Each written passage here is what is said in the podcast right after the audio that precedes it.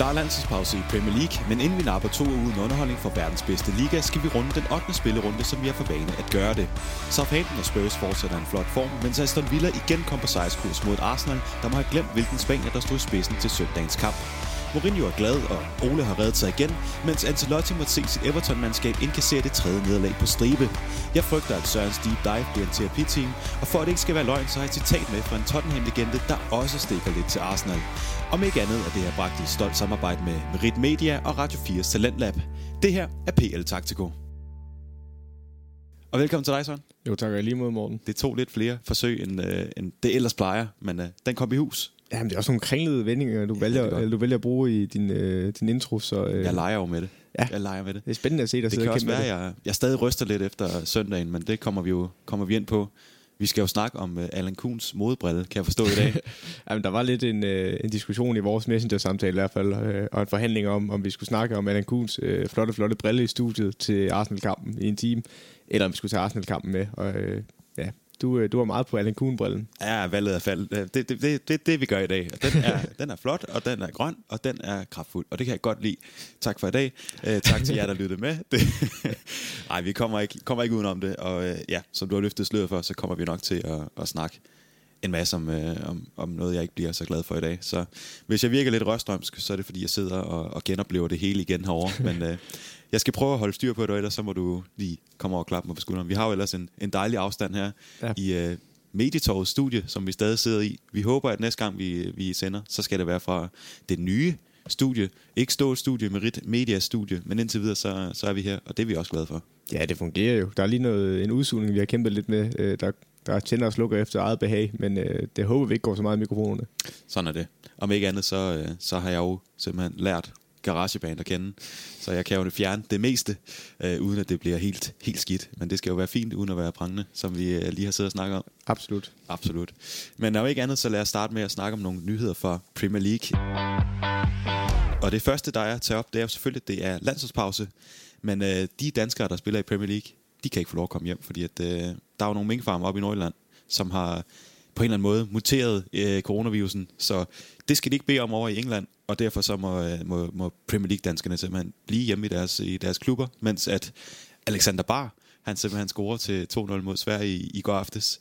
Så øh, hvad der er godt for nogen, er, er skidt for andre, og det blev altså ikke en, øh, en tur til, til Sverige, og ikke en tur, ja, det ville det så ikke blive for nogen af dem, i og med at de spiller i Danmark, men ikke en tur hjem til, til Danmark for øh, Pierre Emil Højberg og, og de andre PL-danskere den her omgang.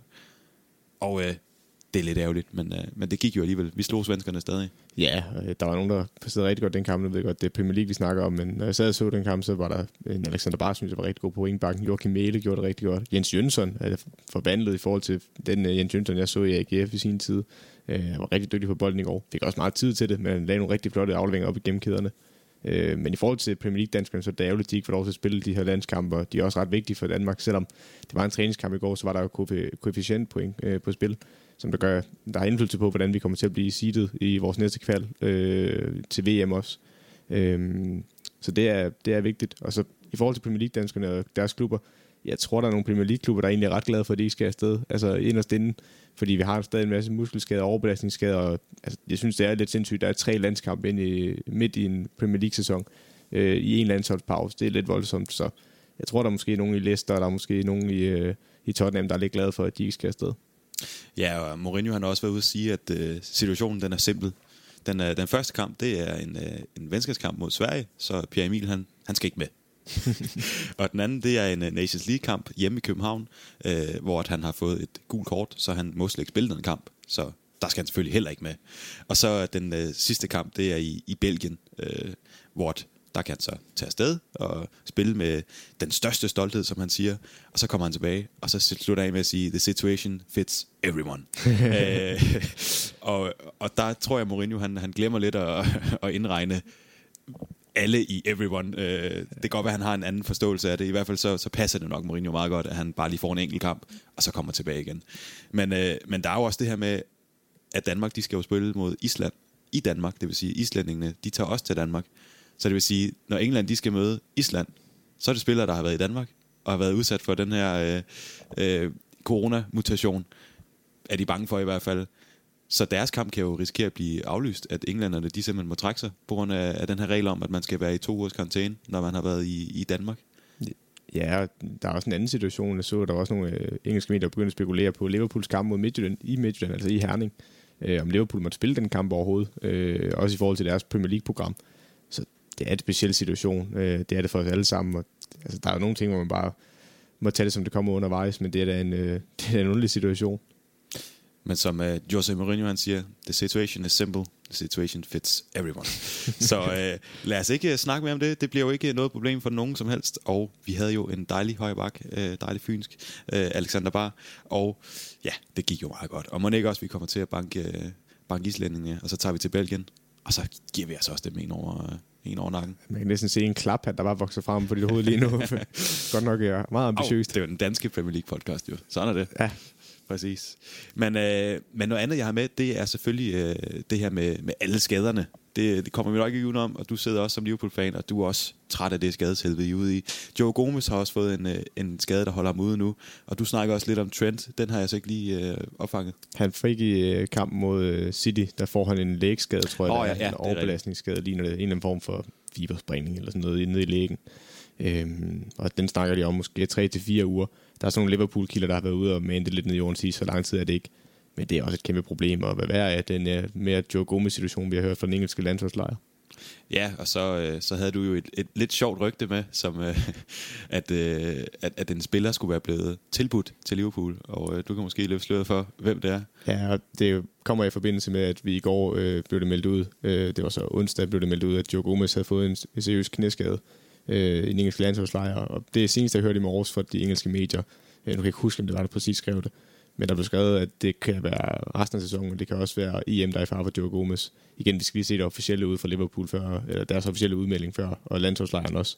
Øhm, men ja, så Liverpool mangler jo centerforsvar i forvejen, og hvis du har med tip, der i forvejen har misset rigtig mange kampe igennem sin karriere i Liverpool på grund af skader, så har du ikke flere centerbacks. Øh, så har du ikke flere senior centerbacks i Liverpool, så har du Nathan, øh, Nathan Phillips, der er 24 år, så har du Rhys Williams, der har spillet et par kampe, der er 19. Så der har været, altså Liverpool kan jo ikke rigtig hente nogen, fordi transfervinduet er lukket, men øh, Kevin Palmer fra teamtalk.com, øh, jamen han har simpelthen smidt rygt ind om, at Daryl Janmart, den tidligere Watford og Newcastle højre bak, der kan spille centerback, men mest i tremandsforsvar, øh, han skulle efter sin være blevet tilbudt til Liverpool. Og der må man sige, det er godt arbejde igen at få den i medierne, at øh, han kan gå ud, fordi han spillede ikke særlig meget i Watford sidste år. Jeg tror, han spillede otte kampe eller sådan noget i Premier League. At han så lige pludselig bliver tilbudt til Liverpool, det, det kommer lidt ud af ingenting, men det kan måske lidt sammenlignes med situationen, de havde omkring målmandsposten sidste år i Liverpool, hvor det havde Alisson skadet. De havde lige solgt Mignolet. Der fik man så hentet Adrian ind, men der havde hentet man også en Andy Lonergan ind, der havde stået et, en del kamp for Preston i Championship og i League One. Der var vel hentet ind som en træningsmålmand i resten af sæsonen, fordi da målmanden så kom tilbage, jamen, så var det jo klart, at han var 4-5. valg måske.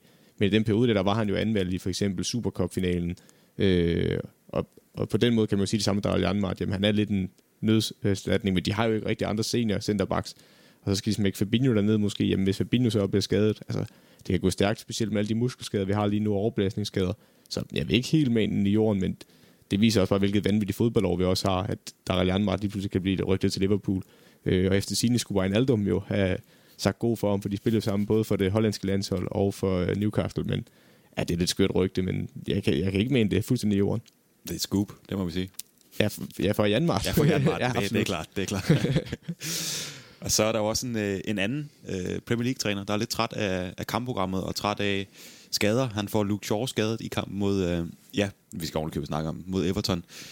Jeg er sådan lidt, lidt det, den kører ikke i dag. Jeg har taget ja, det, de der. Jeg jeg er stadig ked af det. Sådan er det. Ja. Men i hvert fald så uh, Luke Shaw bliver skadet i kampen mod, mod Everton, og Ole Gunnar han er ude og, og snakke om det her, både før og efter kampen, med, med det tætte kampprogram. De har jo været i Istanbul, som øh, det gik jo ikke så godt, men det snakker vi om i, i sidste uge, hvor de taber til, øh, til Istanbul Basakci her. Øh, og ja, så kommer de hjem torsdag morgen, tror jeg han siger. De spiller onsdag aften, kommer hjem torsdag morgen, træner fredag, så spiller de allerede lørdag formiddag, og det er han meget træt af. Og jeg havde virkelig mange, øh, der var mange citater i den her uge, som kunne have været øh, til citattabellen. Og den her var virkelig, den jeg var helt op at køre over, indtil jeg fik den, som der så øh, kommer til sidst. Kæmpe cliffhanger nu. øh, men i hvert fald så, Ole Gunnar, han er ude og, og snakker om det her med kampprogrammet, og bliver rigtig, han, er, han vil ikke snakke om andet. Altså det er det eneste, han vil snakke om. Til alle spørgsmål, så er det det, han siger. Han siger, they set us up to fail. Ja. They put us on on a Saturday afternoon. Put, og han er sådan helt... Vi kører onsdag der, torsdag morgen kommer vi hjem. Vi skal spille lørdag formiddag. Vi mister Luke Shaw på grund af det. They set us up to fail. ja, men jeg tror, det er alle, der bliver set op til fail lige nu. Øhm, der var jo også Jürgen Klopp og Guardiola, der også var ude og kommentere på det efter kampen. Nu virker det lidt som nogle sour grapes, når øh, Ole Gunnar i forvejen var en presset mand.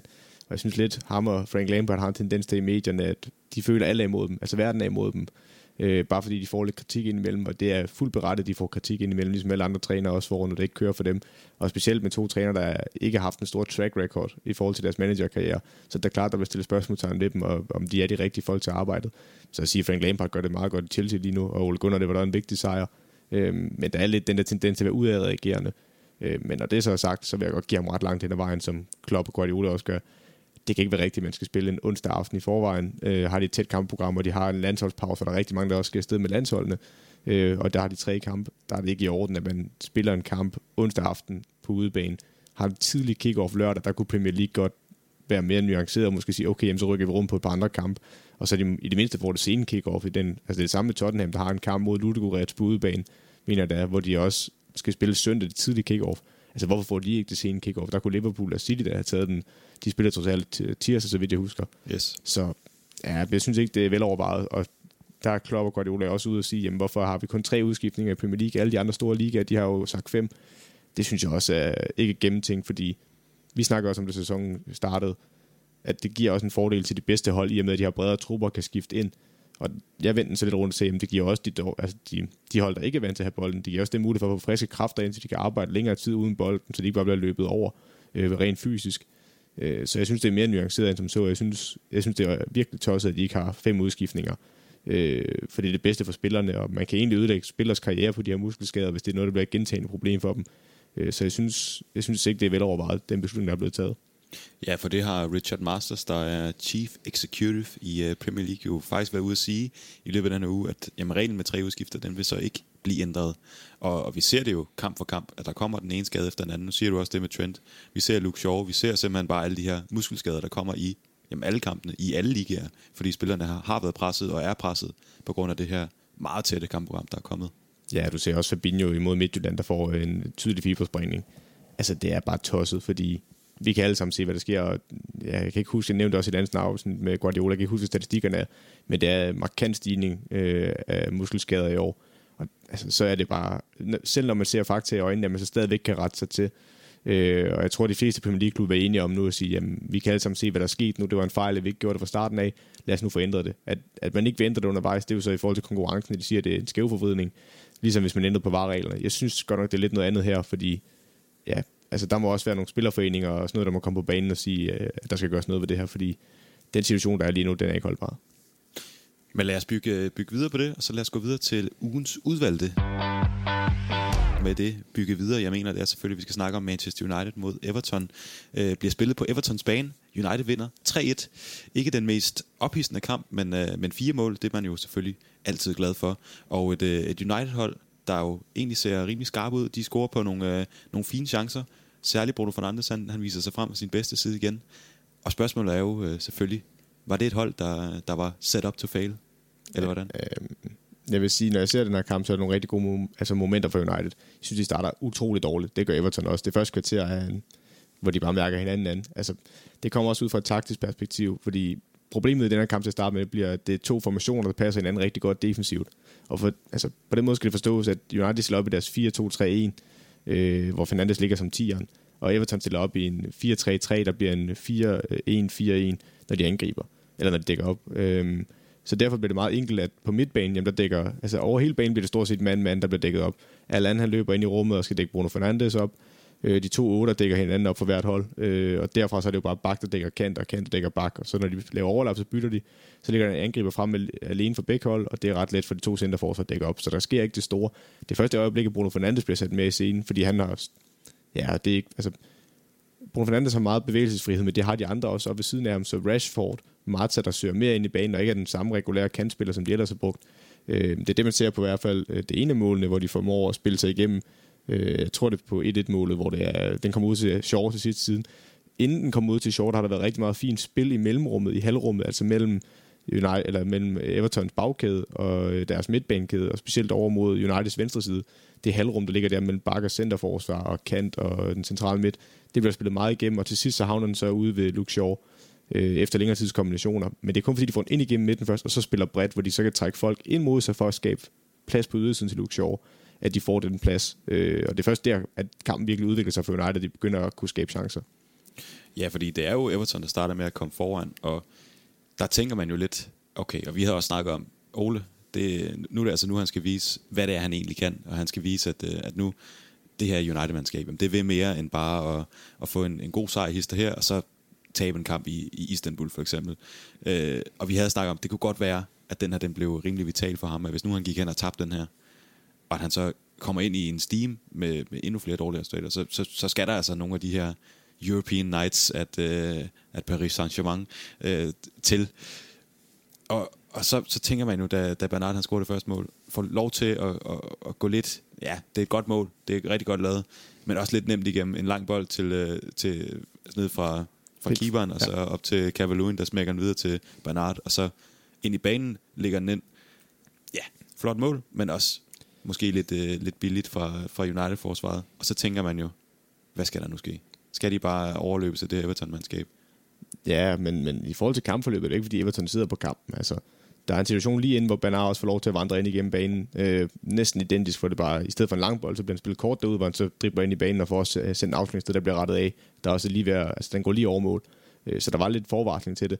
Og Evertons eneste succes, altså i første halvleg, det er nede igennem venstre side med Bernard og Lucas Digne. Øh, men det her Everton-hold var umanerligt dårligt i den her kamp. Altså jeg ved godt, de kommer foran, men de har også nogle klare mangler. Altså man kan se, de mangler, øh, de mangler Richarlison. Altså det er tydeligt, de mangler til specielt det skal tages i to etaper, fordi Richarlison er god til at komme op og hjælpe Calvert-Lewin, og Calvert-Lewin blev enormt isoleret i den her kamp. Han har både farten og kan skabe noget på egen hånd, også farlig i hovedspillet, og kan også afslutte Richarlison. Altså, det er den fulde pakke, Richarlison har. Problemet er bare, at det gør heller ikke Ramos Rodriguez god. Altså, der var lidt snak om en kamp, at Ramos Rodriguez var skadet, der skulle nok ikke have spillet, men han ville gerne, så han fik lov til det. Og han er også en skygge af sig selv i den her kamp. Øh, men det, der gør Ramos Rodriguez god, det er jo netop, at han kan gå ind i banen, og så slå de der bolde over mod Richarlison og Calvert-Lewin. Men når Ramos Rodriguez ikke har både Calvert-Lewin og Richarlison, og man i stedet for har en lille Bernard, der er omkring 71 eller sådan noget i den højdeleje, jamen, så er der bare ikke meget at komme efter. Derudover så er det også Gylfit Sigurdsson inden som en af deres to otter. Gylfi Sigurdsson er en udpræget 10'er, kan godt spille otteren, men han er ikke særlig bevægelig. Øh, du har en Ramos Rodriguez, der ikke strækker banen nok. Du har en Bernard, der dribler godt, men ikke er sådan en, der tror øh, bagrummet på nogen måde. Så Everton mangler enormt meget fart i den her kamp også. Øh, og mangler nogen, der kan noget ekstra, øh, når vi kommer frem mod sidste tredjedel. Og det er også illustreret i, at det ikke kommer afsted i højre side overhovedet i hele første halvleg, og så bliver det bare utrolig let at dække op for United, når det kun er fra Dinja og Bernard, det hele kommer. Og, og hvor vigtigt var det egentlig for, for United, at det, Bruno Fernandes han steppede op i den kamp? Han laver jo øh, to mål. Det ene det er, er et indlæg, der får lov at sejle ind, hvor den lige, ja, den rammer jo så ikke Rashford, men lige er, er, er forbi panden på ham i hvert fald. Men, øh, men, men en kamp, hvor han jo viser noget af det, som, som han gjorde, den gang han, han kom til ligaen, hvor han forvaltede det her United-hold, og hvor det hele, ja, man snakkede, nu skulle det være top 3 i næste sæson, fordi de har hentet ham ind, og de har fået nogle gode unge spillere. Men hvor vigtigt er det, at han i den her kamp lige tager teten og, og spiller en af de gode kampe, vi ved, han kan? Det er enormt vigtigt. Altså, han er netop ham, der kan være med til det her bindeled op til de forreste, fordi vi ved godt, hvor farlig United er på kontra. Vi ved, hvor farlig Rashford og Martial de kan være, når de bliver retvendt og kommer i fart. Men det kræver også, at der er den service op til dem. Og jeg synes også, at en spiller som Fred, han gør det rigtig godt i den her kamp, og er dygtig til at spille op igennem kæderne. Øh, det kan vi komme ind på lidt senere, men altså, hvis vi ser på Bruno Fernandes, jamen, han kommer netop ind i de her mellemrum og udnytter det og kan kombinere og er dygtig til at spille i små rum og gøre os andre bedre til det. Fordi Rashford er ikke god til at lægge af, men han skal bruge en, der kommer mere op til ham, så de kan lave de her små kombinationer, også med Martial. Og der er Bruno Fernandes rigtig, rigtig god. Øh, og det viser han også den her kamp. Han er så utrolig intelligent. Altså det indlæg, han slår ind mod Rashford, det ligger jo også knivspidst. Øh, og så er han også klog nok til, at han venter på overlappet, kommer for Lucas, eller øh, ikke for Lucas, for Luke Shaw, der giver ham pladsen til, at jamen, Coleman tør ikke committe og gå i takling på ham, eller gå i duel på ham, og i stedet for så får man pladsen til at chippe den ind. Øh, og han er altafgørende i det her. Øh, han er netop det bindleder. De har ikke en tilsvarende spiller. Jeg ved godt, Martial kan spille tieren, men han er slet ikke i samme klasse som Bruno Fernandes. Nej, nu nævner du det her med, med, med Rashford. Han er jo ofte den, der kan, kan gøre det på egen hånd også. Men, men ja, altså i, i den her kamp, der er det jo meget Bruno Fernandes bare, og, og det viser måske også lidt det, vi har snakket om tidligere med, med United, hvor vi også inden Bruno Fernandes kom, at vi søgte lidt det der med, at, at der skulle være en mere sammenhæng i, i truppen. Er den her sejr også lidt et, et, et bevis på, at jamen, en spiller kan godt gøre det for, for United, og en spiller skal måske være den, der gør det. Mm, det synes jeg er mere nuanceret. Altså, Bruno Fernandes er enormt vigtig for det United-hold. De er ikke det samme uden ham. Men det burde ikke være sådan. At det burde ikke være sådan, at en 10 skal være altså alt afgørende. Der må være en anden spiller, der kan tage den, ellers skal man kunne sige, okay, men hvis Bruno Fernandes ikke er med, så må vi ændre formationen og spille anderledes. Men han er bare så vigtig, specielt mod hold som Everton, der står lavt. Øh, men jeg synes også, at Rashford gør det godt, og Fred gør det også godt. Altså, vi kan se på 2-1-målet, det er jo Fred, der ligger op igennem kæden på Rashford, hvor det er tydeligt, at Michael Keane ikke tør at træde op, og øh, Allan er ikke med over at hjælpe den side.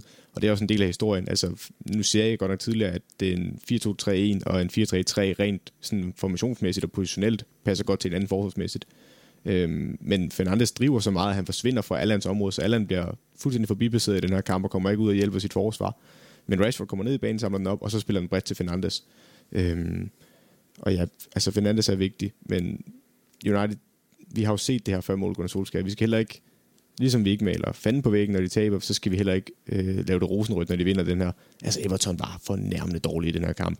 Øh, og det straffer United da.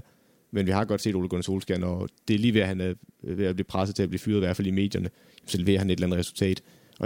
Det er bare ikke holdbart. Altså, det er det ikke. Det er ikke, fordi jeg sidder og tænker, når jamen, nu har United fundet opskriften på, at de vinder de næste 10 kampe, eller øh, at jeg kan se, at der er en rød tråd i deres spilstil. De ændrer rigtig meget hele tiden. Så var det en diamant, de prøvede.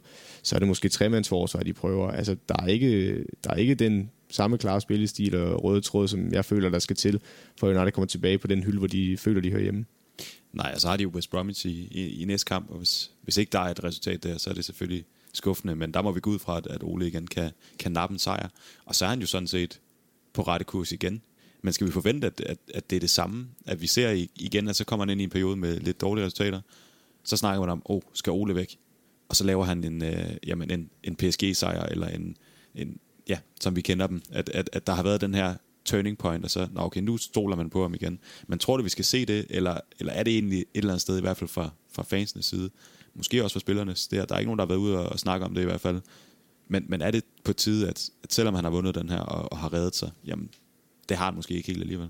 Altså, jeg synes, det er jo ikke fordi, han så bare vinder en kamp, og så taber den næste 10 eller sådan noget, og så vinder han en kamp igen, og taber den næste 10, og så bliver han reddet. Altså, han har jo også lavet nogle resultater, og de kommer også top 4 sidste år.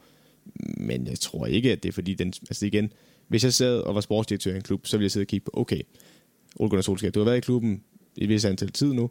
Er vi blevet bedre i den periode? Ja. Men er vi blevet så meget bedre, som vi gerne ville? Kan vi se, der er en rød tråd og sige, kan vi reelt sige til vores fans og vores spillere, jamen prøv nu at vente og se her. Altså, vi tager et rigtigt skridt hele tiden, også spillestilsmæssigt. Bygger vi på, og bliver vi mere et komplet hold, og kan åbne flere forskellige hold op på flere forskellige måder, øh, med den samme spillestil egentlig. Nej, det føler jeg jo ikke rigtigt, man kan sige om det her hold. Altså, det er den samme historie hele tiden. Så jeg føler ikke, det er den Ole Gunnar Solskjaer en rigtig mand. Det har følt længe, at det ikke har været sådan... Han havde lidt den der opblomstring sidste år, hvor de øh, når at hente deres fjerdeplads. Men i sidste ende, der har jeg ikke ændret mit syn på Gunnar Solskjaer. At jeg, jeg synes, han mangler noget rent taktisk og spillestilsmæssigt, for at det bliver en mere, en mere stabilt hold. Og så øh, har vi jo snakket om det her med, at man kan spille Bruno Fernandes sammen med Paul Pogba, og de skifter også Juan Mata ind, eller skifter dem ud, hvor det så er Paul Pogba, Paul Pogba jeg snubler over det. Sorry, sorry, sorry. Jeg er stadig rystet. Øh, men hvor de spiller de to her sammen igen, og du var jo ude efter sidst vi snakkede United, at, at når de spiller den her diamant, jamen det fungerer ikke rigtigt at have de to sammen. Men hvordan synes du i, i den her kamp, når Paul, Paul Pog, det var svært navn, når Paul kommer ind, hvad, hvad sker der så? Jamen, jeg synes ikke, det ændrer det store. Altså, lige på det tidspunkt i kampen, der er det jo Everton, der skal prøve at skabe spillet, og Everton har ikke redskaberne til at skulle åbne det her United-hold. Øh, altså, nu kan vi også kigge på XG'en for Understat af, uh, øh, understat.com. Jamen, det expected goal for den her kamp, altså, den er, den er for Everton siden 0,38 og 1,60 for United. 1,60 er fint for Manchester United på udebane, men 0,38 på hjemmebane for Everton, det er slet ikke godt nok. Slet ikke til at betragtning af, at man scorer et mål. Øh, de skaber ingenting, og den, altså, de scorer, og så har de måske, de har en chance til Dokore til sidst, hvor Coleman laver et cutback, øh, hvor han tordner over mål, øh, Dokore lige for velkanten af, og så er der en til, hvor den bliver slået ind, hvor Dokore ikke får den under kontrol, og United så løber afsted i kontraangreb i stedet. Men hvis det er det alt, vi kan sige i den her kamp, øh, plus de Badars mål, og så den, der var en trækker ind i banen, og den bliver rettet af og over mål. Hvis det er de fire, vi kan sige, der er de store chancer til Everton i en fodboldkamp på egen bane, ja, så er det heller ikke, fordi de skaber nok, og så er det heller ikke, fordi man behøver at se Pogba stråle eller noget på den måde, og det synes jeg heller ikke, han gør i den her kamp. Øhm, og for mig er det bare tydeligt, at Pogba både mentalt, øh, sådan rent personlighedsmæssigt og spilstikmæssigt ikke passer ind på det United-hold. Nej, og, og hvorfor er det, det er så svært for, for Everton at skabe chancer? Nu nævner det her med, at, at Richarlison han ikke er med, og det, det tager utrolig meget fra, fra det hold her. Der er også en Ramos Rodriguez, som, som også har været lidt, ja, lidt småskadet, man har snakket om, skulle han spille. Han spiller så, burde han måske ikke have gjort. Øh, hvad, hvad er det, de mangler her for, for at kunne blive farlige mod det her United-hold, som, som vi ved, at jamen, defensiven den har set lidt spøjs ud igennem øh, sæsonen? Altså, de skal have deres højre side noget mere med, for Coleman er stadigvæk en dygtig højre bakke. Det ser vi også i anden halvleg, specielt da Iwobi kommer ind. Der synes jeg, at Coleman får meget med, altså, der kommer meget med spil over igennem højre siden, hvor han også kan komme afsted. Øh, og vinder også et frispark højt på banen, og også altså er bare mere offensivt med. Så de skal have begge sider med. Fordi det, der har været der styrke, det her Everton hold, det er, at de har dygtige backs, og de skal skabe bredden i spillet, så de der mellemrumspillere kan blive sat mere i scenen, som en som Bernard, Ramos Rodriguez. Det skal så også siges, Ramos Rodriguez var jo, altså, han var fornærmende dårlig den her kamp. Altså, han til 2-1-målet for United, jo, der bliver Coleman efterladt på en øde ø derude, hvor det er Fred, der spiller op i kæden på Rashford, der så vender og spiller den bredt i venstre. Og der følger, altså Rodriguez, han kan slet ikke følge med Luke Shaw i fart, og han opdager faren for sent. Og så står Coleman både med Bruno Fernandes, og skal samtidig også øh, stå med et overlap for Luke Shaw øh, så er det klart, at Bruno Fernandes får plads. Men det er det, de mangler Everton. De mangler øh, for højre siden mere med. De mangler fart, nogen, der kan noget på egen hånd. Og når man sidder og kigger ud på Evertons bænk i den her kamp, jamen, så kan jeg også godt forstå hans dilemma lidt. Vi har tidligere snakket snakke om, at de har købt mange tiger, og de har manglet noget fart, og nogen, der kan noget ekstraordinært. Nu ved jeg godt, at Walcott ikke var den største succes i Everton, men havde noget fart og kunne noget på egen hånd. Når vi sidder og kigger på bænken her for Everton, jamen, så er det Tom Davis. Okay, han er central med. Det er ikke lige ham, jeg vil sætte ud på en kant. Ben Godfrey, centerforsvar. André Gomes, 8 har ikke særlig meget fart. Ivobi har fart, men har ikke slået igennem på samme måde i Everton. Jeremina, stor centerforsvar. Robin Olsen, målmand. Sek Tungsun, en udbredt øh, tank forward. Ja, så er der heller ikke meget med at skyde for bænken af fart eller kreativitet. Så på den måde er han også begrænset af Ancelotti, men der vil jeg så også sige, man kan altid kigge bag, eller bag øh, klogskabens lys øh, og sige, var det en rigtig formation? Altså, specielt vil jeg jo måske, når man har så dygtige bak, måske slå over i noget, øh, noget med wingbacks, noget tremandsforsvar, fordi et af problemerne for Everton var også, at de kunne ikke dække det her halvrum, fordi alle andre blev fanget øh, centralt i banen, hvor det var halvrummene på ydersiden af ham, der blev spillet igennem, op igennem kæden fra United. Og centerforsvar Michael Keane specielt var ikke god nok til at træde op, så de blev bare ret vendt, og United kunne så spille på kant derfra. Der kunne måske godt have haft tre centerforsvar, for det ville løse problemet med, at du ville have en, der kunne støde op, samtidig med, at du havde to bagved, der kunne bakke op omkring ham. Det vil også betyde, at du kunne få wingbacksen afsted, og så vil du også kunne få en ekstra angriber ind måske, så kan du ikke var helt isoleret op, fordi det var også svært for ham. Øh, så du havde nogen, at slå nogle indlæg efter for wingbacks af, øh, og havde nogen i boks. Samtidig med, at det gav lidt mere plads ind på midten til nogle af de her mellemrumspillere, og kunne måske gøre plads til en Tom Davis eller Andre Gomes inde på midten, og så gøre Gylfi Sigurdsson til en 10'er måske. Øh, det havde måske været bedre. Det har så måske givet nogle andre problemer i og med, at de kun lå med en angriber. United, men vil som regel ikke have et tremandsforsvar for en angriber, for det giver plads andre steder på banen. Men når de alligevel var så mange mellemrumspillere gik ind i banen United, så tror jeg egentlig, det havde fungeret fint med tremandsforsvar. Men ja, jeg kan altid sidde bagefter. Som træner er det svært at stå i det. Helt klart. Og øh, ja, den ender jo altså 3-1 til United. En vigtig sejr for dem, og ja, en lidt ærgerlig situation for Everton, der ellers har startet utrolig flot. Som jeg sagde i, uh, i introspeaken, jamen tredje nederlag på stribe, det sætter lidt nogle, uh, nogle, nogle, nogle skår i, nu ved jeg ikke, hvad man siger, nogle skår i... Glæden. Glæden, ja. Yeah. Lad os sige det sådan. Det er i hvert fald en, en streg i regningen der var den. Øh, men, øh, men 23 United, en vigtig sejr. Vigtig sejr for Ole, vigtig sejr for klubben, vigtig sejr i, i det hele taget, fordi de har også haft en, øh, en start, som har set sådan lidt shaky ud, og nu, øh, nu er de godt nok en, en kamp i, i, i underskud, og hvis de vinder den, jamen så kan det godt se, se nogenlunde fint ud. Men i hvert fald så, øh, de skal til at finde det gode spil frem, og Bruno Fernandes han skal til at have de her kampe hver kamp, som, øh, som det jo egentlig var tilfældet i, i slutningen af, af sidste sæson. Men i hvert fald vi skal snakke om uh, Manchester City og Liverpool nu. En kamp, der uh, ender 1-1, og en kamp, der jamen, i første halvleg et eller andet sted har det hele. Der er, er masser af chancer, gode mål, uh, straffespark, brændt straffespark, det hele. Det er jo uh, det, er det, som vi elsker at se. Klopp mod, uh, mod, mod Pep, eller Beppe, hvis man er i Italien. der kan man også lige gå ind og se den video. Men, uh, men i hvert fald de to, måske i verden, uh, i hvert fald i ligaen, bedste trænere mod hinanden stor respekt. To hold, der kan lide at spille fodbold, og de gør det også fantastisk. Ja, det var en fed kamp. Altså, jeg må lige tage først øh, som Liverpool-fan kasketten på. Jeg nød ikke kampen, da jeg sad og så den, fordi det var øh, en utrolig øh, tæt kamp, og to gode hold, der møder hinanden. Men som neutral, når jeg sidder og ser den bagefter, så er det en så smuk en fodboldkamp at sidde og se på. Specielt de første halvleg, og så måske det første kvarter og anden halvleg. Øh, der var så meget fart i spillet, og de bød hinanden op til dans, og der var taktiske justeringer undervejs, hvor man lige skulle mærke hinanden anden. Der er Liverpool-hold, der lidt overraskende vælger at stille op i en, i en øh, ja, det der var i forsvarsspillet en 4-4-2, men når de angriber var det en regulær 4-2-4 næsten. Øh, I hvert fald, hvor der var en, øh, en Shota og en øh, Sadio Mane, der lå som de her inde i halvrummet, og lå som halve kantspillere og halve mellemrumspillere øh, med Salah og Firmino på toppen, og det overraskede også øh, City, tror jeg. Øh, så det var rigtig fedt at se, og så er der bare nogle, altså, det spiller på højeste, højeste klasse, og ja, det er lidt over min deep dive, den måde, de taktisk justerer på, så det vil jeg ikke dykke for meget ned i. Øh, men ellers så synes jeg også, at vi skal kigge på nogle af de ting, der sker i kampen. Altså for eksempel straffesparket. Der var jo noget kontroversielt omkring, at der skulle have været et frispark til Raheem Sterling i opbygningsbilledet til målet, eller til straffesparket i Liverpool for, og det vil jeg klart sige med det samme. Jeg synes også, det er et kæmpe frispark, som Shorta begår på Sterling. Han går i ryggen på ham og skubber ham, jamen det er jo et klart frispark. Men når det er sagt, så derfra var der altså langt hen til mål. Altså City var i balance. Det er ikke fordi, de blev fanget i ubalance. Og så er det torskedumt af Kyle Walker. Og det er lidt de her hjerneblødninger, han har indimellem. Og jamen, han er så dygtig en bak. Han er så dygtig. Han har den fulde pakke. Han er hurtig. Kan slå nogle vilde afleveringer. Jeg synes også, han har et fint blik for spillet. Men nogle gange mentalt, der kobler han bare fra at lave nogle fuldstændig hovedløse beslutninger. Ligesom da han fik rødt kort mod Island øh, for det engelske landshold. Efter han lige var kommet tilbage på landsholdet. Det var også totalt øh, meningsløst.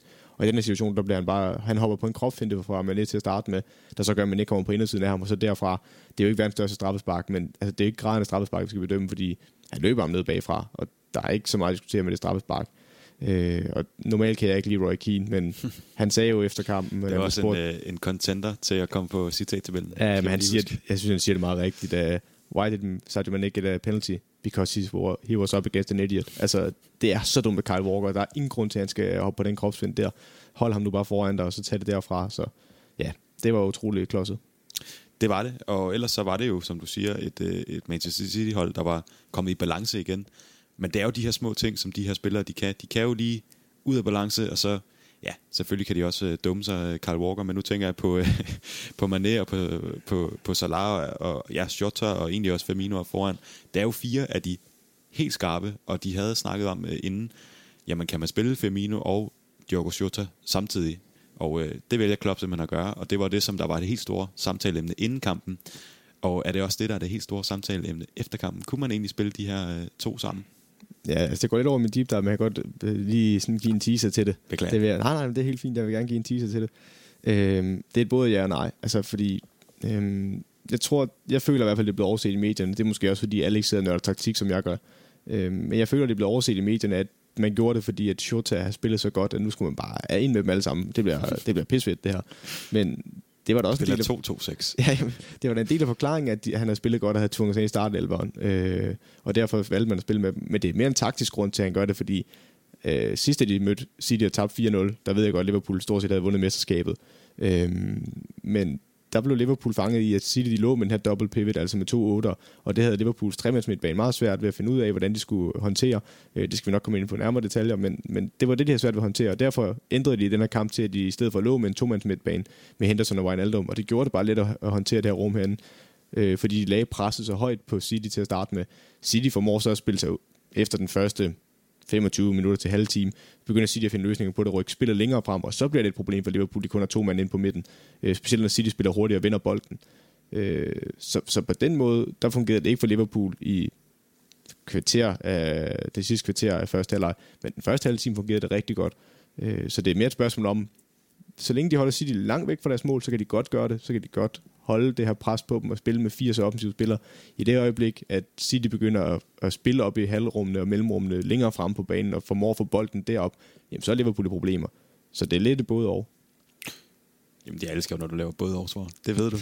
men, øh, men, men det er jo to hold, som vi har sagt, der gerne vil, vil spille fodbold, der gerne vil spille offensiv, prangende fodbold, men det er også to hold, der, der er lidt forskellige. Vi ved, Pep han er meget på, øh, ja, man må nok ikke sige det i de her tider, men, men tiki-taka, han vil gerne spille bolden rundt og, og have bolden, og så skabe chancerne på den måde, hvor at, øh, Klopp, jamen, han er ikke bange for, at det skal gå lidt hurtigt, når han så endelig har den, og rock and roll fodbold. Hvorfor er det egentlig, det er så interessant at se de her to hold mod hinanden, gang på gang? Men det der faktisk, synes jeg, det er, altså, hvis vi tager den første del af den samtale, fordi det synes jeg mere, hvordan det var tidligere specielt, det er rigtig fedt at se, fordi øh, jeg tror også, det var lidt en aha-oplevelse for Pep, da han mødte øh, Jürgen Klopps Dortmund. Øh, Øh, den måde kunne man også spille fodbold på, var så skarpt, og kunne også være med i toppen af verdensfodbolden, med at spille kontrafodbold, og virkelig en rock and roll med et hårdt genpres, og spille meget direkte. Øh, det er ikke fordi, at Klopp ikke vil have bolden i Dortmund, det er jo mere bare, at jamen, vi behøver ikke have den ned omkring vores eget mål, så hellere komme fremad med den hurtigt. Det er jo ikke fordi, vi skulle miste den, men vi gør det for, at hvis vi mister den, jamen, så går vi et hårdt genpres, og så råber den med det samme, i stedet for at stå ned i blokforsvar. Så er det sådan, vi skaber chancer, det er, at modstanderen begår fejl, og så ligger vi det høje pres, og satser på, at vi kan vinde den herop. Og det var også med høj risiko. Det er bare en anden måde at spille med høj risiko på, end det Pep var vant til. Pep var vant til, at man spillede små, korte afleveringer, kombinerede sig igennem øh, i opbygningsspillenes faser, øh, og ventede på, at man, øh, de rigtige rum opstår, og gjorde det med stor tålmodighed. Og der var også noget med genpres, og det er der stadig for begge hold siden, når de mister bolden, er at gå i hårdt genpres, fordi du har en større chance for at vinde bolden igen, og kan vinde den i farlige positioner. Der er de meget ens. Det, der så vil sige, det er, at jeg synes faktisk, de kommer tættere på hinanden, og det synes jeg er lidt sjovt, fordi Jürgen Klopp er kommet tættere på i den forstand, at Liverpool er blevet mere possession-hold. Altså, de er dem med højeste possession-statistikker og har bolden mest nu. Øh, også fordi, at det kan godt være, at man gerne vil spille med et højt genpres, spille direkte, men hvis modstanderen står med 11 mand bag bolden nede på egen halvdel, og kun sætter sig på dødbold og kontraangreb, så er der bare ikke meget plads at spille på, og der skal du have der skal du være bedre på bolden. Det er det, vi snakker om med de andre hold, øh, der gerne vil vinde mesterskabet i England. Jamen, de skal blive bedre til at kunne bryde hold ned, der står lavt. Og det har Liverpool blandt andet gjort ved at blive bedre til at udnytte øh, bolden og have den, og ikke bare satse på kontraangreb, for det var jo det, specielt i starten af Klopps Liverpool-karriere, der var tilfældet. Jeg vil også sige med Guardiola, han er stadigvæk fokuseret på, at de gerne vil have bolden meget og mange afleveringer, men han har også bygget mere på, at de godt kan spille den lange aflevering hen over toppen, og kan tro dybderummet, for det gør de også i den her kamp. Øh, det gør de også i perioder, og vil gerne slå den til side imellem, øh, og det er ikke kun desperation. Så de er faktisk kommet tættere på hinanden, øh, sådan rent filosofisk også. Øh, men der er selvfølgelig stadig forskel på dem, og det er også det, der gør det fascinerende, at det er to af verdens bedste trænere, og de hele tiden små taktiske justeringer, og hele tiden skakspil, samtidig med det underholdende. Øh, og det er super fedt. Ja, for det er jo lidt, lidt en dans frem og tilbage, det her med, at øh, man vil ikke give for meget, men man vil også gerne prøve lidt. Man vil også gerne forsvare sig, man vil også gerne angribe lidt, man vil gerne beskytte sig, men man vil også gerne... Det, det er den her med, dansen, som du siger, skakspillet med, at du rykker en frem for lige at se, om han vil rykke en frem, så kan du slå til, og, og så videre. Og det er også det, som du siger, er, er super spændende. Og den her kamp, jamen, den, den står jo 1-1 øh, ret tidligt, efter en, en halv time, jamen, så står den 1-1. Og så får de det her straffespark øh, City, som Kevin De Bruyne, han, ikke, jeg vil ikke sige vælger brænde, men han brænder det. Øh, og man kan sige, havde, havde City scoret der, jamen, så havde vi måske ikke set den anden halvleg, som vi så så, fordi det ligner jo to hold, der laver det her skakspil, og de vil, de vil ikke skubbe for meget frem, de vil ikke skubbe for, for meget tilbage. De vil bare gerne prøve at få den her dans til at køre, og det er jo stadig en, en fin fodboldkamp, men, men der er bare ikke nogen, der, der satser, sig, fordi et, et eller andet sted, 1-1, perfekt. Vi har begge to været ude at vise noget, vi har begge to scoret, vi har ikke sat sig for meget, vi har ikke sat sig for lidt. Tak skal du have. Det var en fed kamp. Jamen lige præcis, og det er også, fordi det har vi også set tidligere, de her to hold, hvis det ene hold åbner sig op, så kan de skære hinanden fuldstændig i stykker. Altså der har været, det kan godt være, at vi snakker om de her tætte kampe, og det er to gode hold, der er meget jævnbyrdige. Men hvis de først begynder at åbne sig op og skal jagte et andet hos hinanden, så kan det gøre rigtig, rigtig ondt. Du så for eksempel, vi kan nævne to eksempler. Jamen, der var, jeg mener, det er Champions League for Liverpool, de klasker øh, City 3-0 på egen bane. Det var øh, af en eller uansagelige årsag, så Pep, og det sker også nogle gange for begge managers, at de overtænker det lidt og begynder at lave nogle, ja, noget taktisk, som jeg ikke forstår i hvert fald, hvor de for eksempel sætter Gündogan på en højre kant. Og jeg vil sige, held og lykke Gündogan med at skulle dække Andy Robertson op og jagte ham en hel kamp. Øh, og, og, han ikke yder noget den anden vej, specielt når Liverpool faktisk formåede at presse øh, City så meget i den kamp der synes jeg, det var, on, eller ikke åndssvagt, men jeg synes i hvert fald ikke, det var en rigtig beslutning. Man kan også se sidste år, da Liverpool gik til Etihad, der var det lidt som om, de havde en tanke om, jamen vi bliver engelske mester, nu skal vi også bare vise dem, vi er det bedste hold. Og det er ikke det, Liverpool har været bedst til at have possession mod City og gå ud og angribe dem på den måde og være et bolddominerende hold, fordi der er City nok stadig bedre end Liverpool. Og det var ikke til deres styrke at gøre det i den kamp, og derfor blev de også udstillet mod City, og så taber man altså 4-0. Og det er alligevel to jævnbyrdige hold, hvor de alligevel kan stå med resultater, øh, 3-0, 4-0, og det er endda øh, ikke engang på grund af røde kort, eller der har været noget på den måde. Det er bare fordi, der er to hold, der er så dygtige offensivt, der kan gøre rigtig ondt på hinanden, og det ene hold laver en forkert taktisk beslutning. Og det er også det, vi ser resultatet i anden halvleg efter den her team. Jamen begge hold ved, hvor ondt de kan gøre på hinanden, så det er sådan lidt, okay, jamen vi tør ikke rigtig satse mere nu. Vi skal ikke blive fanget i ubalance, derfor bliver vi sjældent fanget med mange bold, eller folk bag bolden, øh, og det gør de andre heller ikke, så vi bliver ikke fanget i ubalance. Og så er begge bare god nok til at dække op og have stå rigtige positioner og ikke blive fanget i ubalance, hverken positionelt eller numerisk, øh, til at, at de skaber de store chancer. Der er jo Jesus får en chance på hovedstød, og så er der også en enkelt til øh, Manet, tror jeg, øh, og en enkelt til Shota, tror jeg. Men det er jo egentlig det, der sker i anden halvleg, øh, i hvert fald efter den første time. Men alligevel en kamp, som, øh, som vi tager med, fordi det er jo simpelthen så spændende der. Når de to møder hinanden, jamen, så det kommer man ikke udenom. Vi vidste det inden, vi vidste det også godt efter fordi at det bliver bare en, en, en god kamp hver gang. Og 1-1, det kunne have ændret sig. Hvad, hvad, hvad, hvad tror du, der var sket, hvis, øh, hvis Kevin De Bruyne han har sparket den her ind i stedet for? Så havde Liverpool gået mere offensivt til værks, så der kunne være sket en af to ting. Øh, der kunne være sket det, vi så på øh, Etihad det ene år, øh, hvor City godt nok ender med at vinde kampen, men hvor Liverpool når op og udligne. Øh, Øh, eller i hvert fald reducere, så vidt jeg husker. Øh, for der styrer Liverpool spillet, City stiller sig ned. Og der kunne Liverpool godt åbne dem op til sidst, hvor det er et indlæg, der går mod bagerste mod Robertson, der så ligger den på tværs igen. Liverpool kan godt åbne City op, når de står lavt, hvis de skal frem med alle, men det gjorde de som sagt ikke i den her kamp. Øh, så det kunne være sket. Hvis Liverpool ikke havde fået det mål tidligt, og City i stedet for at begynde den anden vej, så kunne det også være en med, at City havde snittet Liverpool, tror jeg, fordi jamen, hvis de først begyndte at åbne op og give mere plads i de her halvrum, jamen, der kan Kevin De Bruyne gøre så ondt, og specielt når han kan stikke Sterling afsted. En Ferran Torres, der var godt nok usynlig i stor del af den her kamp, men har ellers vist god form.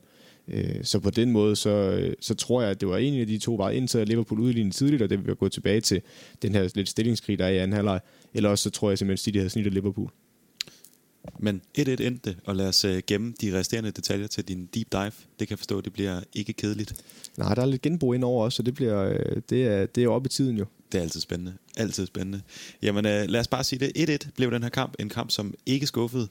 Trods alt, selvom resultatet godt kan lyde sådan lidt, nå ja, fint nok. Men en spændende fodboldkamp, som det altid er med de to. Og vi glæder os allerede til næste gang, de møder hinanden. Der kommer vi, spoiler alert, nok også til at snakke om dem. Men uh, vi har jo så ikke flere kampe i dag, Kasse. Skal vi snakke lidt om Alan Kuhn? Uh, hvad var det for en kamp, Alan Kuhn snakkede om? Hvad var det for en kamp, han var ved at kommentere? Det var noget med... Det var, noget med, det var noget med et hold i London, der spiller i rødt og hvidt. Jeg, skal, jeg har ikke set den. vi, kan ikke, vi kan ikke snakke om Jeg har ikke set den. Desværre. Nej, vi, vi, vi skal til det. Arsenal, Aston Villa, en kamp, der ender 3-0 til Aston Villa, og en kamp, som ja, jo egentlig ligger ud med, at Aston Villa de skal være foran efter, hvad der føles som sekunder. I hvert fald et, øh, et lille minut, tror jeg. Jamen, så har John McGinn sparket ind bag øh, Bernd Leno i, i Arsenal-målet. Det får ikke lov at stå på grund af en, øh, en varkendelse, der, der finder en offside på det. Den har jeg svært ved at se. Den kan nok godt, hvis man har dommerbrillerne på, forklares. Men i hvert fald så, Aston Villa starter jo allerede der med at komme ud med lyn og torden, og, og Arsenal-mandskabet allerede der ser, ser rystende ringe ud. Og Teta er ude at sige efter kampen, at det er den dårligste kamp, de har spillet under ham. Jeg, øh, jeg var inde og, og, og sammenligne med, med Emery i, øh, i min introspeak her, og det skal man jo selvfølgelig ikke gøre i, i Arsenal-kredse. Det er jo ikke positive konnotationer, man får, får frem der. Men i hvert fald et hold, som Arteta siger det også, de spiller ikke som et hold. Var det det, der var problemet i den kamp her? Der er flere ting i det. Altså, Arsenal er umanerligt dårlig i den her kamp. Altså, simple afleveringer misser de. Specielt kommunikation vil jeg også komme ind på i nogle af målene. Altså, jeg kan ikke huske, at jeg har set et Arsenal-hold, under, i hvert fald under Arteta, der har lavet så basale forsvarsfejl. Det minder om noget under Emery-tiden, det synes jeg faktisk, du har ret i, i forhold til kommunikation og øh, mangel på øh, at sende markeringen videre og sådan noget, men det skal vi nok komme nærmere ind på øh, så er der også noget at gøre med Aston Villa, at de har en rigtig god taktisk gameplan, og det var faktisk lidt specielt, når jeg sad og kiggede på det. Øh, de dækker op i noget, der minder om en 4-4-2, altså de angriber en 4-2-3, der er meget tydelig med Barkley som Tieren og John McGinn og Douglas Lewis nede foran som de to 8'ere i den her double pivot, og så Ollie Watkins helt frem, og Grealish og Trezeguet på hver sin side. Øh, men det, der er interessant, det er, at de faktisk laver, og jeg kan ikke den bedste måde, jeg kan beskrive det på, det er, hvis man tager to plader, eller sådan øh, to plader over for hinanden, der står parallelt øh, i horisontal retning.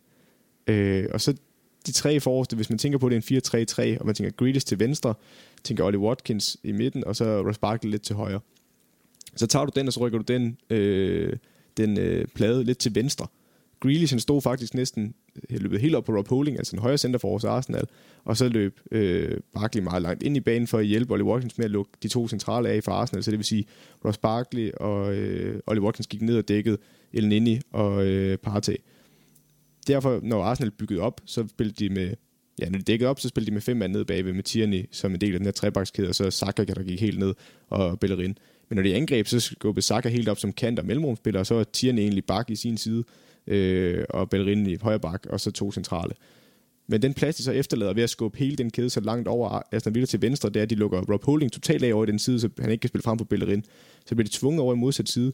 Og det, der så sker, det er, at Trezeguet i stedet for at stille sig op på linje med de tre forsvar, så falder han ned på linje med de to midtbanespillere, altså McGinn og Douglas Lewis, så der bliver plads til, at Tierney kan få den. Men det der så er, det er, at fordi at de lukker det centrale rum af med de to, Barkley og Watkins, så den ikke kan spille op igennem midten, og forsvarsspillerne ned bagved for Villa kan sagtens skubbe op sammen med, øh, sammen med midtbanen, fordi nu er de blevet frigjort. Øh, jamen det gør, at det Tierney bærer bolden frem, men det øjeblik, at Tierney bærer bolden frem, så kan Trezeguet gå i duel på ham, så det vil sige, at Tierney har ikke nogen spilmuligheder fremad. Presset bliver lukket over mod ham, så man laver sådan en lomme, han får lov til at løbe op i. Men når han så prøver at spille baglæns, så går Aston Villa i pres på ham, og han kan ikke spille den tilbage.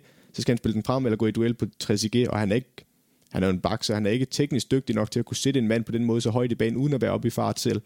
Øh, og så vinder Villa bare tit bolden deroppe, og det, det er en skævvidning, de laver her, hvor de sådan har to øh, plader, der sådan skubber, den forreste plade skubber lidt til venstre, og den anden plade skubber lidt til højre. Øh, sådan en skævvidning der, det er utroligt godt lavet af, af Dean Smith. Ja, for det er jo ikke bare, nu er Arsenal fornærmende ringe, men det er jo ikke bare dem, der er dårlige. Det er jo også den Villa, der, der, der, der spiller den her godt, og det er jo også den Villa, som jo har imponeret os i den her øh, sæson, hvor de også slår øh, Liverpool 7-2 hvor det heller ikke bare er Liverpool, der, der spiller en, en, en ringe kamp, og de kan jo det her. Og vi har snakket om sidste år, at, at jamen, de manglede en, en spidsangriber. De manglede en, der kunne, kunne, altså, de kunne smide den op på, en som kunne løbe lidt og sådan noget. Og Ollie Watkins, jamen, han, han kan jo det hele. Hold op, han er et øh, fysisk pragtningsspiller. Han er jo stor og stærk, han kan score på hovedet, og samtidig så er han hurtig. Og han er god i presset, som du siger, at han, øh, han ligger sig over klogt sammen med Ross Barkley altså, hvor meget har han gjort for det her Aston Villa-hold, og hvor stor en, en del af den sejr her er han? Han er enormt vigtig. Altså lige ud over Grealish, så vil jeg jo sige, at han er næsten den vigtigste, øh, fordi han giver dem den ekstra dimension.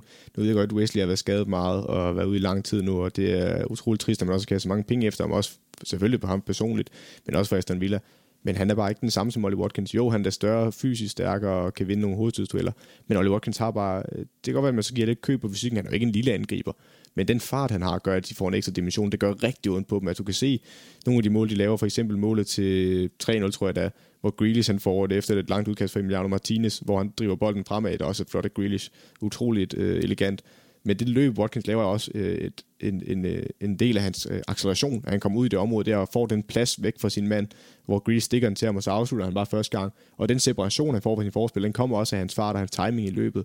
Og det er han rigtig god til. Øh, der er så nogle gange, man godt kunne tænke, at han var lidt mere klinisk, men, men det er også hans første sæson i Premier League, det må man også huske. Øh, men, men det er et rigtig godt køb, virkelig som for Aston Villa, og han har bare givet dem den ekstra dimension, specielt når de satte så meget på at komme afsted i hurtige omstillinger, eller komme i hurtige kontraangreb efter hurtige omstillinger. Ja, og det er vel også den, den stress, det giver for, øh, for Arsenal, at, at de ligger med det pres her, det her kloge pres med Watkins og Barkley, der går op, og jamen, hele tiden, at de, de har svært ved at finde ud af, hvad det er, de skal gøre, fordi de vil gerne have noget ud på Tierney. Men det fungerer ikke, fordi der, han bliver lukket ned, som du siger. Og, øh, og, og det er hurtige mål, som øh, McGinn han får, får sparket ind, der bliver man også rystet. Og, og et Arsenal-mandskab, der måske har sat sig op til den her kamp og tænkt, ved du hvad, vi ved, hvad de vil gøre. Det her kan vi. Vi prøver at kontrollere det. Vi ved, at de er gode på, på kontra. De, de presser os hårdt men vi skal nok øh, få det til at fungere. Så finder man ud af i tidlig kampen, okay, det fungerer ikke. Øh, det, det kommer nok ikke til at fungere. Er, er, er det egentlig Aston Villa, der, der gør Arsenal så dårligt, at, ja. at det ser ud som om, at hold op Arsenal, de har bare spillet en dårlig kamp, og Villa, de har bare taget, altså, jeg vil, payoff på jeg vil give dig 80% ret i det der. 80-90% tror jeg, det er Aston Villa, der gør Arsenal, Arsenal dårlig. Men er rigtig godt fodbold, kan også komme ud af det her. Altså, kan også ændre undervejs, fordi jeg tror, det er lidt... At, vi snakker også om det sidste år, vi blev ved med tilbage til det her Arsenal-hold. Jamen, vi så dem under øh, altså til, til sidste år mod Crystal Palace, for Palace øh, undervejs i kampen ændrer med at gå et højt pres. Øh, og, og det virkede. Men det, det, de blev rykket, det vi snakker om dengang med Arsenal, det var, at dem, de havde dernede bag, var ikke gode nok. Hvis man lagde et højt pres på dem, jamen, så kunne de ikke spille sig ud af det. Øh, og de forreste var ikke gode nok til at komme med ned i banen. Det har ændret sig. Altså, efter de fået Gabriel Magalhaes, der har været god til at komme ned og være den her øh, dygtige i opbygningsspillet, med de små korte afleveringer, spille hurtigt på få berøringer, øh, og de forreste er kommet tættere på. Det har også hjulpet, at de har fået El Nini og øh, Partey med inde på midten. Øh, det, det har de blevet bedre til Arsenal. Og det tror jeg også, han gik ud og tænkte i den her kamp, tænkte, vi skal bare gå ned og bryde et hold som Aston Villa, der står med et blokforsvar ned, og det har vi masser af tid til. Men Villa tager jo kampen til Arsenal ved at gå i det her høje pres. Og den her form for skævvidning, hvor de inviterer Tierney op, det tror jeg er kommet helt bag på Arteta. Fordi hvis vi havde spurgt inden kampen og sagt, okay, eller hvis jeg havde sagt til dig, Villa går i højt pres på øh, Arsenal, hvilken side, hvis de skal have en side af, tror du, hvem vil de have til at bære bolden op af Holding og Tierney? Ja, det er jo så nok Tierney. Ja, det har de fleste jo tænkt. Men i virkeligheden så gør det for at invitere Tierney fremad. De gør det for at invitere ham til at løbe op i den her lomme, og så begynder de at fange ham op i lommen, så han ikke kan spille baglæns. Og så ligger de presset, fordi de ikke har nogen spilmuligheder, og så vinder de bolden. Øh, og det kan man ikke på samme måde med Rob Holding, fordi Rob Holding havde nok taget et træk frem, og når han så kunne se, at der ikke var noget, så han klodsede bolden op i frimærket. Øh, så havde de ikke vundet bolden derop. Det har så stadigvæk kunne sabotere meget af deres spil. Men fordi de skævvider hele den her, så gør det også, at jamen, der er bare ikke spilmuligheder til ham derovre tierne, og det, det ødelægger hele Arsenals opbygningsspil. Øhm, og det er bare utroligt godt læse af Dean Smith. Og så er Aston Villa bare farlig på kontraangrebene. Og, og ja, jeg vil også sige, at Arsenal de var ikke gode nok til at tilpasse, sig. det må vi også bare understrege. Og så har vi rost Watkins, og vi har rost Jack Grealish så mange gange i, i, i det program her. Ross Barkley, han er ligner også en, en spiller, der er tilbage i, i et voldsomt spillehumør, og har fundet en, en klub, hvor han føler, at han, han passer ind, og han har fundet en position, hvor han føler, at han kan få lov at, at udfordre lidt. Han er også god til at komme ud på kanterne og så videre inden for hans, hans 10'er-position. Og et, jamen hvad, hvad, hvad betyder han for det her hold? Men endnu mere, hvad betyder Aston Villa og det skifte, han har lavet her for hans spil? Fordi det var en mand, der var låst lidt i Chelsea. Altså, jeg er, øh, igen, jeg er jo Liverpool-fan, så på den måde kan du godt gå under og se en mand som Ross Barkley. Men som fodboldnørd, der er jeg så glad for at se ham. Altså, det er jo den her Ross Barkley, vi så i starten i Everton. Synes jeg, at han er blevet klogere fodboldspiller.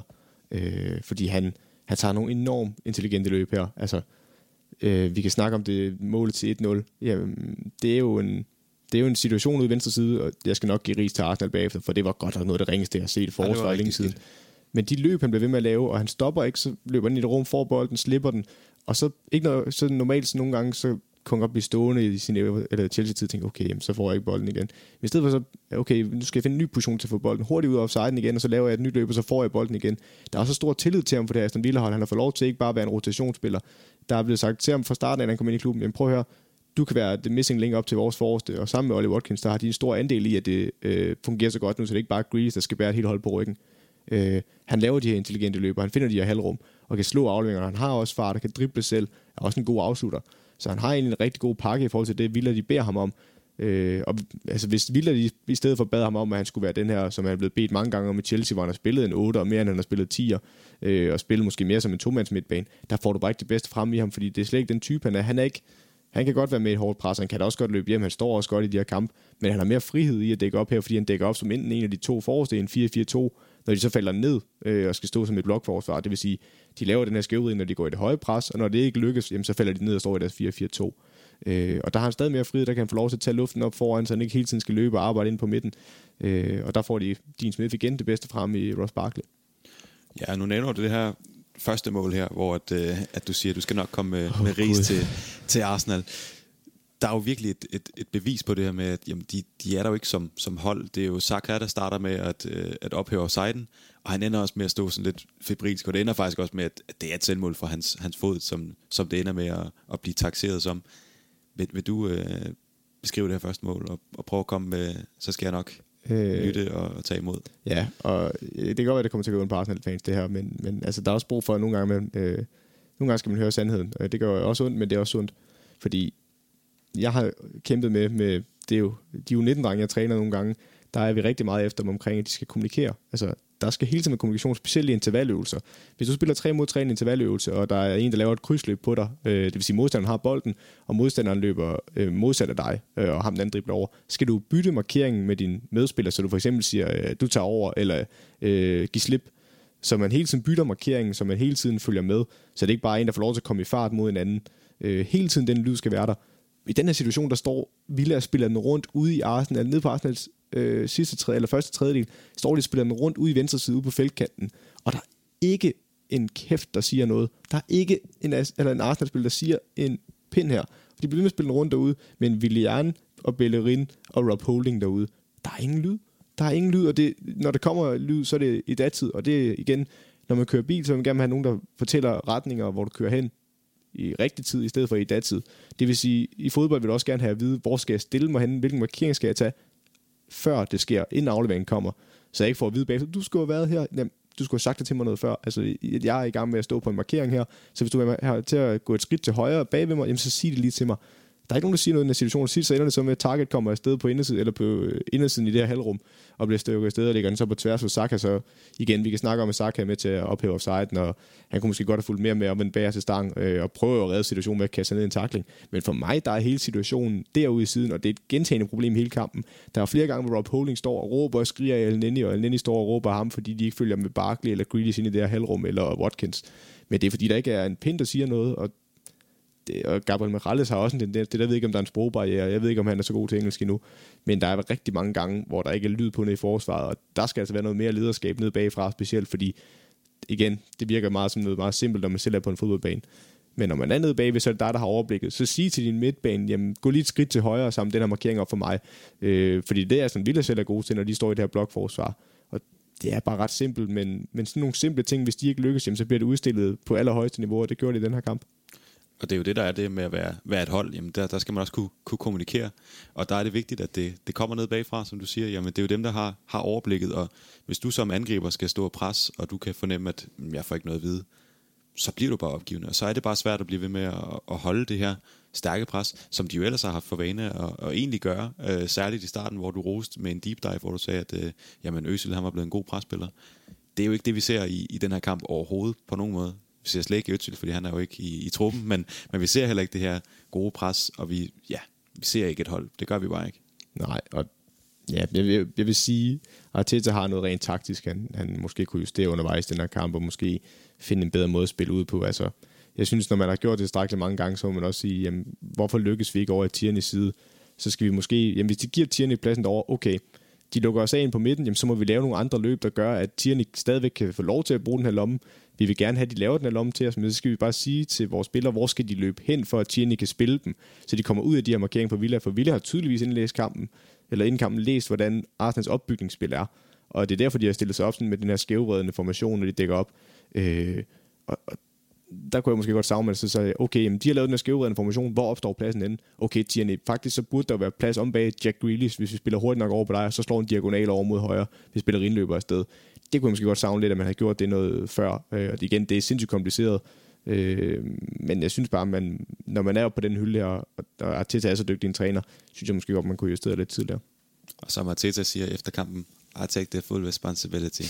så øh, lad, os, øh, lad os lukke den der. Det bliver 3-0, en kamp, som er forfærdelig fra Arsenals side, men en flot kamp fra, fra Aston Villa, og det må man også kunne nyde som, som objektiv seer.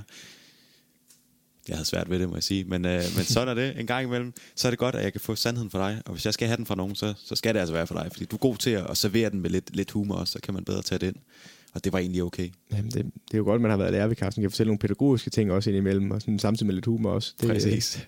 det virker hver gang. Men øh, er, er det okay, vi hopper videre fra den her kamp? Jeg har det bedre nu. Ja, det var godt. Perfekt. Det var godt, det fungerede i terapi. Super. Jamen, øh, det var også den sidste, vi havde. Så det, jeg bare vil sige, det er, at de øvrige resultater i den her runde, det var en øh, Brighton Burnley, der blev 0-0. Southampton mødte Newcastle på hjemmebane, og de vandt øh, 2-0. Det kører jo bare for dem. Crystal Palace Leeds, det blev en 4-1'er igen med Leeds som dem, der tager nederlaget. Chelsea 4-1 mod Sheffield United, og West Ham de har mødt Fulham, hvor de har vundet 1-0 på hjemmebane. West Bromwich, de mødte Tottenham. De tog selvfølgelig lige en 1-mål sejr. Det blev 1-0 til, til Tottenham der på et Harry Kane-mål. Leicester mødte Wolverhampton og vandt også 1-0. Så nogle, nogle tætte kampe og nogle store sejre, og så nogle af de helt spændende opgør, som vi har vendt. Nu er det tid til noget, der også er rigtig spændende, og noget, som jeg har groet for gudskelov handler det ikke øh, om Arsenal, den har vi taget. Så øh, Liverpool, Manchester City, noget med at øh, skifte lidt og se hinanden anden. Et skakspil. Jo, tak. Øhm, som altid, så vores ugens deep dive, der sidder jeg og tegner på det, øh, og har taget noget video, jeg sidder og tegner på. Har du ikke fået lagt op for sidst? Det tror jeg ikke. der er... vores, vores somi har ikke fået gjort det. Nej. Jamen, han, han bliver snart fyret, tror jeg. Ja, der er, igen, vi har snakket om en påtale tidligere. Det, det kan snart ikke gøre det. Ej, der må være nogle tossebøder snart. Men ja, øh, som altid så ligger jeg de her tegninger, jeg laver op, øh, eller de her analyser op øh, på vores sociale medier, både på Instagram og på øh, Facebook, hvor vi hedder PL Taktiko begge steder. Øh, og hvis man ikke har mulighed for at se med derhjemme, så kan jeg også sagtens forklare det. Øh, men det er en lidt utraditionelt deep dive, fordi vi skal lige en tur i tidsmaskinen. Fordi for at forstå det, der skete i den her kamp, som jeg også snakkede lidt om tidligere, jamen så bliver vi nødt til at gå tilbage til sidste gang, de mødte hinanden øh, i Premier League, hvor City vandt 4-0 tilbage i foråret. Og der havde man jo lidt... Mm, ja, jeg synes bare, det er lidt for dårligt, at vi ikke rigtig har fået det analyseret ordentligt i medierne, og det synes jeg så er fint, at vi kan gøre, fordi det er en meget vigtig detalje, synes jeg, i at forstå, at hvordan Liverpool stillede op i den her kamp. I den gang, der stillede Liverpool op i en 4-3-3, øhm, og det udstillede City. Og derfor er det også den deep der jeg faktisk lavet til den kamp dengang i vores afsnit 22, jeg har taget med øh, som den første del her. Øh, og der Liverpool, eller Liverpool møder et City-hold, der igen stiller op i en 4-2-3-1. Ved du jeg tror faktisk, jeg egentlig tager øh, startopstillingen for den her kamp først, fordi så, øh, eller for den kamp, vi lige har spillet. Kampen her i øh, weekenden her i søndags, der stillede City op i en 4-2-3-1. De havde Ederson på mål, Carl Walker som højre bak, Ruben Dias som højre centerstopper, Emre Emmerich Laporte som venstre centerstopper og Cancelo som venstre bak. Så havde de de to otter, den her double pivot med Gündogan og Rodri. Så havde de Kevin De Bruyne som 10'er. Så havde de Ferran Torres som højre kant, Raheem Sterling som venstre kant og Gabriel Jesus helt fremme. Så havde vi et Liverpool, der stillet op i en øh, 4-2-4 eller en 4-4-2, der dækket op. Så havde Allison på mål, Trent Alexander-Arnold som højre bak, Matip som højre stopper, Gomez som venstre centerstopper, Andy Robertson som venstre bak. Så havde de den her øh, centrale midtbane øh, med Henderson og Wijnaldum, Firmino og Salah helt fremme som de to angriber, og så Shorta til højre og Mané til venstre som kantspiller eller mellemrumspiller. Så kan vi spole tilbage i tiden til den kamp, hvor Liverpool stillede op i en 4-3-3 mod det her City-hold, og det er akkurat samme formation, som City spillede i den her kamp, som de gjorde tilbage i foråret. Problemet for Liverpool blev, at de stod med Firmino, eller Firmino plejede, når de stillede mod City, fordi City plejede at spille en 4-3-3, jamen så plejede Firmino at gå ned og dække 6'eren, altså den defensive midtbane. Men City den her kamp valgte at stille op med to centrale midtbanespillere, så Firmino kunne ikke finde ud af, hvem han skulle dække. I stedet for, så blev det Liverpools 8'er, altså øh, i deres 4-3-3, der skulle støde op. Og hver gang de gjorde det, jamen, så fik øh, Citys midtbane bolden, og så lagde de den enten af eller lagde den op igennem kæden. Hvis de lagde den af første gang til en centerback, jamen så fordi at Liverpools 8 var stødt op, så var der et rum, han havde forladt på ydersiden af Liverpools 6'er, og så kunne centerforsvaret spille op igennem, op på enten øh, Raheem Sterling eller øh, offensiv midtbane Kevin De Bruyne. Så fik Kevin De Bruyne det her rum at operere i, og så kunne han blive retvendt ind i centrale banen, og så spillede Liverpool egentlig fire øh, forspillere mod fire City-angriber. Og de mellemrum her på ydersiden, er det Liverpool prøver at undgå. Fordi i stedet for at sige, okay, jamen vi tager en 8, der skubber ud, og så har vi en 6, der skal prøve at løbe over og dække et bagrum bagved, som man ikke kan nå over til, fordi hvis City spiller hurtigt nok, så når vi aldrig derover. Så i stedet for at sige Liverpool, okay, vi dækker ikke mand-mand herinde mere. Vi dækker ikke på, at I skal dække markeringer. Vi dækker faktisk, at I skal være skjold foran hinanden som kæder. det skal jeg nok prøve at forklare nu. Den situation, vi har i kampen fra weekenden af, jamen det er, hvor øh, Ruben Dias har bolden midt op på Citys banehalvdel, centralt i banen, øh, og, og er i boldbesiddelse. Herfra, der står Firmino til venstre, øh, centralt i banen, og Salah står til højre, med ikke særlig stor afstand imellem sig. Og det eneste, de skal tænke på, det er, at vi skal dække mellemrum. I stedet for, at de går op og siger, jamen vi dækker de to centerbacks for City, og siger, så dækker vi herop, og så må vores midtbane tage bagved. Så er det sådan en skjold foran Citys midtbane, så det gør, at de ikke kan få lov til at spille op på Rodri, eller på Gündogan inde på midten. Så deres fornemmeste opgave, de, har, de skal forestille sig, at de har sådan en skygge bag sig. Det er altså det, jeg kalder en defensiv afleveringsskygge. De skal forestille sig, at de har en, en kejle, lyskejle, de kaster bagved sig. I den kejle, der kan bolden ikke blive spillet igennem. Og der skal de hele tiden løbe i forhold til relationen fra City centerback til der centrale midtbane. Så den vinkel må ikke kunne blive spillet igennem. De må aldrig kunne blive spillet op på den centrale midtbane herfra. Så de er sådan skjold foran midtbanen. Liverpools to midtbanespillere, centrale, Henderson og Wijnaldum, de er så et skjold op til Citys næste kæde, altså angrebskæden. Så det vil sige, at i stedet for at de går op og dækker de to centrale, så stoler de på, at Firmino og Salah har kastet de her defensive afleveringsskygger, så det bliver ikke spillet op på dem. Så vi skal ikke gå op og dække dem. Nej, vi skal i stedet for tænke på, at vi skal skærme alle de løb, der kommer fra Kevin De Bruyne, fra Raheem Sterling, Ferran Torres og Gabriel Jesus. Så det vil sige, at vores centerback skal ikke hele tiden løbe op efter dem. Vi skal bare sørge for, at vi dækker afleveringsvinklen. Så der må ikke komme afleveringer op på dem. Vi dækker egentlig ikke manden. Vi dækker bare afleveringen. Og det gør at sige, at de ikke kan spille igennem midten, som de rigtig gerne vil og de får ikke lov til at spille op i det her gennem, øh, eller mellemrum. Så Kevin De Bruyne er stort set ikke på bolden i den første 20-25 minutter af kampen, og er egentlig ikke så vigtig. Og derfor kan Liverpool så sige, okay, når vi lukker de her rum, så kan vi begynde at gå op i et højere pres herfra, så kan vi begynde at bevæge os højere frem, og det er det, der lykkes, og det er det, der kvæler City til at starte med, og det er den justering, som City har rigtig svært ved til at starte med, og det er super godt set i Jürgen Klopp. Men de får hurtigt justeret City, relativt hurtigt. De får øh, efter 25 minutter, 30 minutter i det, jeg begynder at se, at de gør det regelmæssigt.